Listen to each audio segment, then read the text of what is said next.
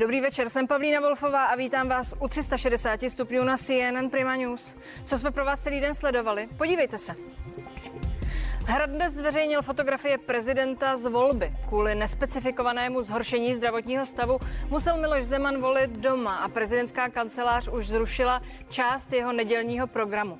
Spekulace o skutečném stavu nemocného prezidenta se tak nadále množí. Zda a kdy se prezident Zeman potká s Andrejem Babišem, nyní jasné není. Tak jak to, co přesně se bude dít poté, pokud prezident nebude schopen aktivně zapojit se do povolebního vyjednávání. Budu se na to ptát ústavního právníka Aleše Gerlocha a poradce pro otevřenost veřejné správy Oldřicha Kužílka. Automobilka Škoda Auto do konce roku výrazně omezí či zcela zastaví výrobu ve všech svých českých závodech. Co to přinese zákazníkům, jak se to projeví v cenách a které vozy vůbec budou v dohledné době k mání? Jak dlouho ještě bude autoprůmysl v krizi a kdo ji nepřežije? Martin Vaculík ze světa motorů bude naším hostem. Zdražuje se buď teplo, anebo potraviny. To je volba, před kterou se mohou brzy ocitnout mnozí nemajetní Evropané. Ti, kteří jsou na tom lépe, ale i tak rostoucí ceně pociťují čím dál dramatičtěji. Jak to bude dál? Ekonom Petr Bartoň bude mým hostem ve druhé části 360 stupňů.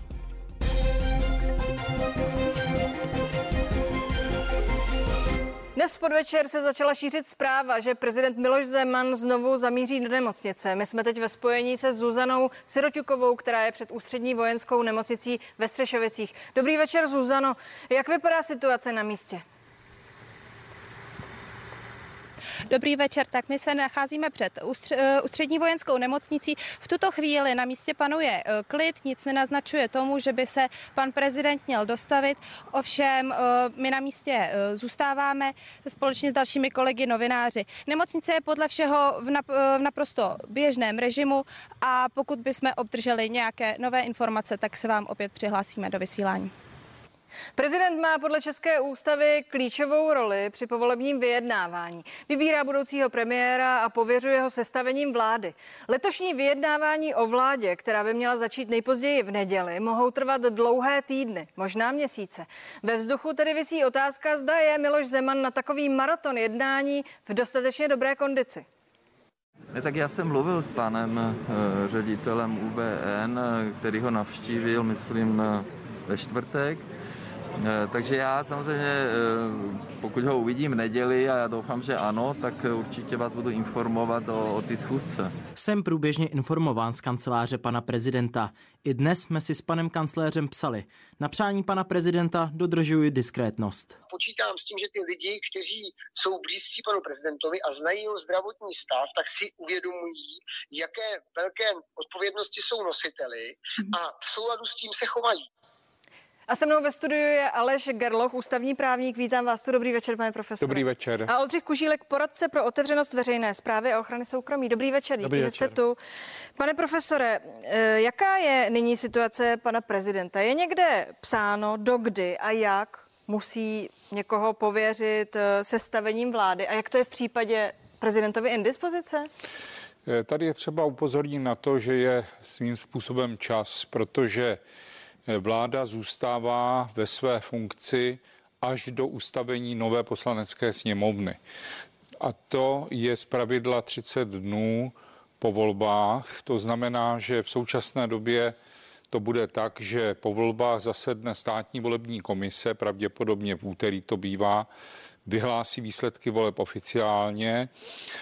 Vláda nadále vládne a je povinna podat demisi po ustavující schůzi sněmovny, která se schází tak, že ji svolává zasedání na ty 4 roky prezident republiky a první schůzi potom zpravidla předseda poslanecké sněmovny dosavadní, je-li poslancem, a na této schůzi se skládá slib, zřizují se výbory a volí se předseda sněmovny. A po skončení teprve vláda podává demisi. Prezident přijímá demisi, pověřuje výkonem funkcí dosavadní vládu a začíná tedy to jmenování nové vlády. Je samozřejmě pravda, že už tuto dobu, obvykle těch 30 dnů, může se politicky jednat samozřejmě o složení nové vlády, protože výsledky voleb jsou známy. Tedy teoreticky, když to přeložíte do lidské řeči, ano, co jste teď řekl, tak prezident může jmenovat toho, kdo má respektive pověřit sestavování vlády někoho v průběhu těch 30 dní?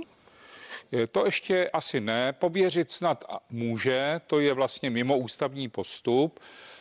Buď může jednat sám, anebo může pověřit určitou osobu, ale jmenování vlastně bude teprve tehdy, až vláda podá demisi a ta je povinna ji podat. Samozřejmě by mohla ji podat dříve z nějakých důvodů, ale je povinna podat ji až po té skončení ustavující schůze. Snad bych připomněl, že už nastala situace 100:100 v Poslanecké sněmovně, kdy sněmovna nebyla schopna určitou dobu zvolit předsedu sněmovny, ta ustavující schůze neskončila a vláda tedy nebyla povinna podat demisi a vládla ještě dále. Takže i tato situace úplně není vyloučena. Roku 2006. To bylo 2006, vláda Jiřího Paroubka. Ještě se zeptám, vzhledem k situaci, tedy nemohlo by se stát, že Andrej Babiš je pan prezident, který je třeba pod zdravotním tlakem, nepověří k tomu, aby jednal o vládě, ale rovnou ho jmenuje? To se stát nemůže. To si myslím, že se stát nemůže. Je to tak napsáno v ústavě? A nejenom jako Jiřího Babiše, ale prostě ani někoho jiného, protože je tady ta dosavadní vláda a celá ta konstrukce v ústavě je založena na tom, že vláda musí vždy vládnout, na rozdíl od jiných orgánů, které nemusí být a je to nějak řešeno pak náhradně, tak vláda vládne i v demisi a má pravomoci vlády a vlastně vláda je jmenována teprve tehdy, když ji jmenuje prezident republiky, musí mít určitý počet členů minimální a ujímá se funkce a pak musí požádat o důvěru Poslaneckou sněmovnu. Dobrá. Ale nemůže to udělat tak, že by prostě bezprostředně v neděli někoho jmenoval. Může samozřejmě říct, že někoho pověřuje, aby vedl ta politická jednání. Ale nejmenovat nového premiéra. Ne. Tak. Kdo všechno u toho pověření eventuálního fyzicky musí být, kromě pana prezidenta? Jak to probíhá? Probíhá to tak, že se předává listina. Kdo u toho, ptám se na to, kdo u toho je, protože podle mých informací by tam měl být například zástupce ústavního soudu. Je to tak? To si myslím, že ne, že to tak není. Tedy je tam šéf úřadu vlády, šéf kanceláře prezidentské a pan prezident. Ano, ale to je otázka protokolární.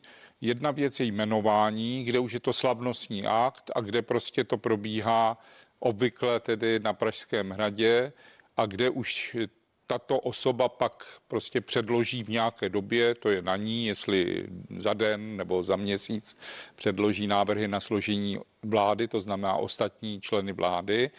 Ale my tady teď musíme si uvědomit, že jedna věc je neformální, nějaké rozhovory, které mohou být vedeny, protože... No a je neformální, že pan prezident někoho pověří, aby vyjednával o sestavení vlády, ano. To není neformální schůzka. To je neformální. Je to stále neformální. To formální stále se bavíme neformální, od momentu jmenování nového premiéra. Přesně tak. Děkuji za to, že jste mi to vyjasnil. A ještě jedna technikálie.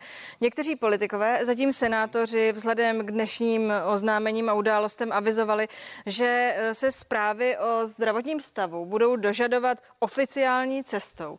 Máte představu, jak by to prakticky vypadalo a také o tom, jak by eventuálně pochodili? Tak záleží na té situaci. Pokud by to mělo směřovat k tomu, že se bude posuzovat zdravotní stav a Senát a Poslanecká sněmovna ovšem také budou hlasovat o tom, že prezident republiky není způsobilý vykonávat úřad, tak samozřejmě mají právo na to, aby takovou zprávu obdrželi, protože ta je tím skutkovým základem pro toto rozhodnutí. Ale samo o sobě prostě to nemá zákonný, natož ústavní podklad. Tedy pokud hovoříme o oficiální žádosti, o níž hovoří tedy senátoři ústy pana předsedy Senátu, tak je to jenom taková zase další obezlička a nemusí se jim dostat odpovědi? Já bych neřekl, že to je obezlička, jestliže to bude součást toho ústavního procesu předvídaného článkem 66, to znamená, prezident není údajně schopen, tak jsme sice mimo upravené věci, ale prostě ta váha těchto ústavních institucí by měla jakoby jít napříč nějakými jednoduchými předpisy a prostě měl by si každý, kdo ví ty informace, v tomto případě mluvíme o zdravotních informacích a ví je instituce, nikoli jednotlivý lékař, ale ví je instituce vojenská nemocnice, řekněme, i když samozřejmě v ní je nějaký ošetřující lékař, ale musíme to brát trošku institucionálně, tak si myslím, že nepochybně, dokonce tady bych řekl, že to je jakoby mimo režim třeba informačního zákona. Jo, to by bylo jako na ústavní rovině něco, prosím vás, tak nám to dejte, protože jak máme jinak řešit takhle ústavní záležitost. Ale to jsme hodně teď v teoretické oblasti. Nicméně zůstaneme v ní. Co by vyplynulo podle vás, pane profesore, ze situace, kdyby se ukázalo, že Hrad o zdravotním stavu hlavy státu neinformoval pravdivě či dostatečně? Já, možná krátce bych se ještě vyjádřil k tomu postupu. Tam samozřejmě toto, co bylo teď uvedeno, plyne nepřímo z toho, že prezident republiky se může bránit proti rozhodnutí Poslanecké sněmovny a Senátu, že není způsobilý vykonávat úřad. A u ústavního soudu to má přednost před jinými věcmi, čili projedná se to urychleně. A tam bude prováděno to dokazování. Jo, to znamená, tam bude muset pak sněmovna a senát. Jinými slovy, až tam se ta faktický stav ukáže. Ale oni to potřebují, k tomu, aby rozhodli. Že jo? Oni nemůžou jenom říct, my si to myslíme, protože by to rovnou prohráli u toho ústavního soudu. Že jo? Že bez jakýchkoliv podkladů, stejně jako by tvrdili, že prezident republiky třeba dlí v zahraničí, ačkoliv to tak třeba není.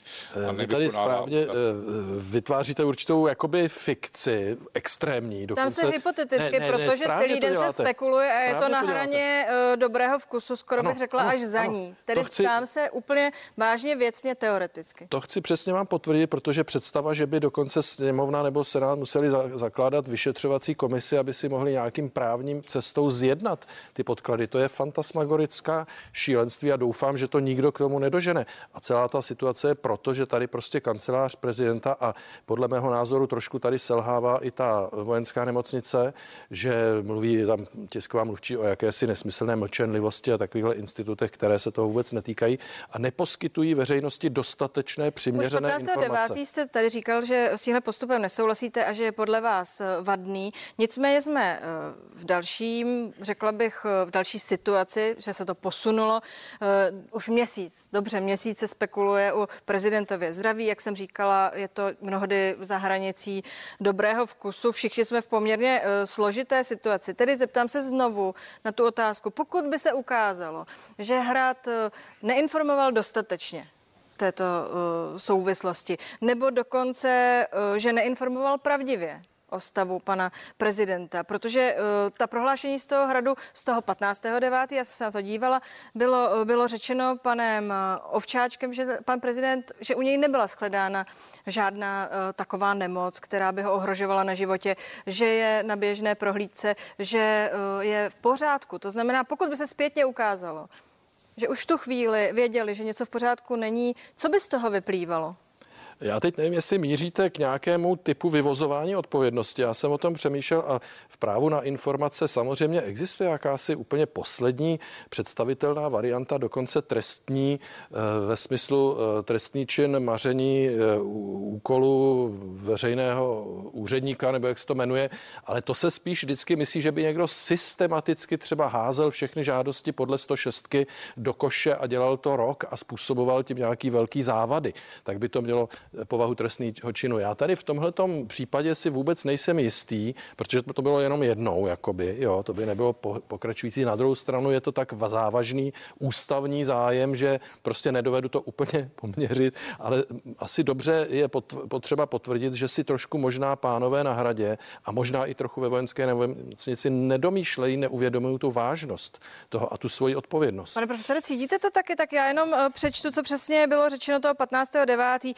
Vyšetření v nemocnici nezjistila žádné onemocnění nebo jiné problémy, které by prezidenta ohrožovaly na životě. A až dnes tedy Hrad připustil, že prezident je nemocný, bez bližší specifikace. Tak ten zdravotní stav se samozřejmě může vyvíjet. Všichni víme, že ho navštívilo několik politiků vlastně bezprostředně po té hospitalizaci. Kteří referovali v tom smyslu, že vypadal unaveně, ale že komunikoval jaksi přiléhavě a že s ním jednali. Jo, takže on je nemocen samozřejmě dlouhodobě a ten zdravotní stav se vyvíjí u každého člověka, že jo? Takže ten samozřejmě za 3 týdny může být jiný, než byl. Pojďme se posunout dál. Měnila by zveřejněná zpráva o zdravotním stavu teď aktuálně situaci, protože fakt je ten, že momentálně se od pana prezidenta očekává aktivní vstup do povolebních jednání, očekává se, ústava mu nakládá určité povinnosti související s volbami, tedy u nichž by měl být fyzicky přítomen. Chápu to správně? Musí u nich být fyzicky přítomen, nebo může ty věci třeba řešit korespondenčně?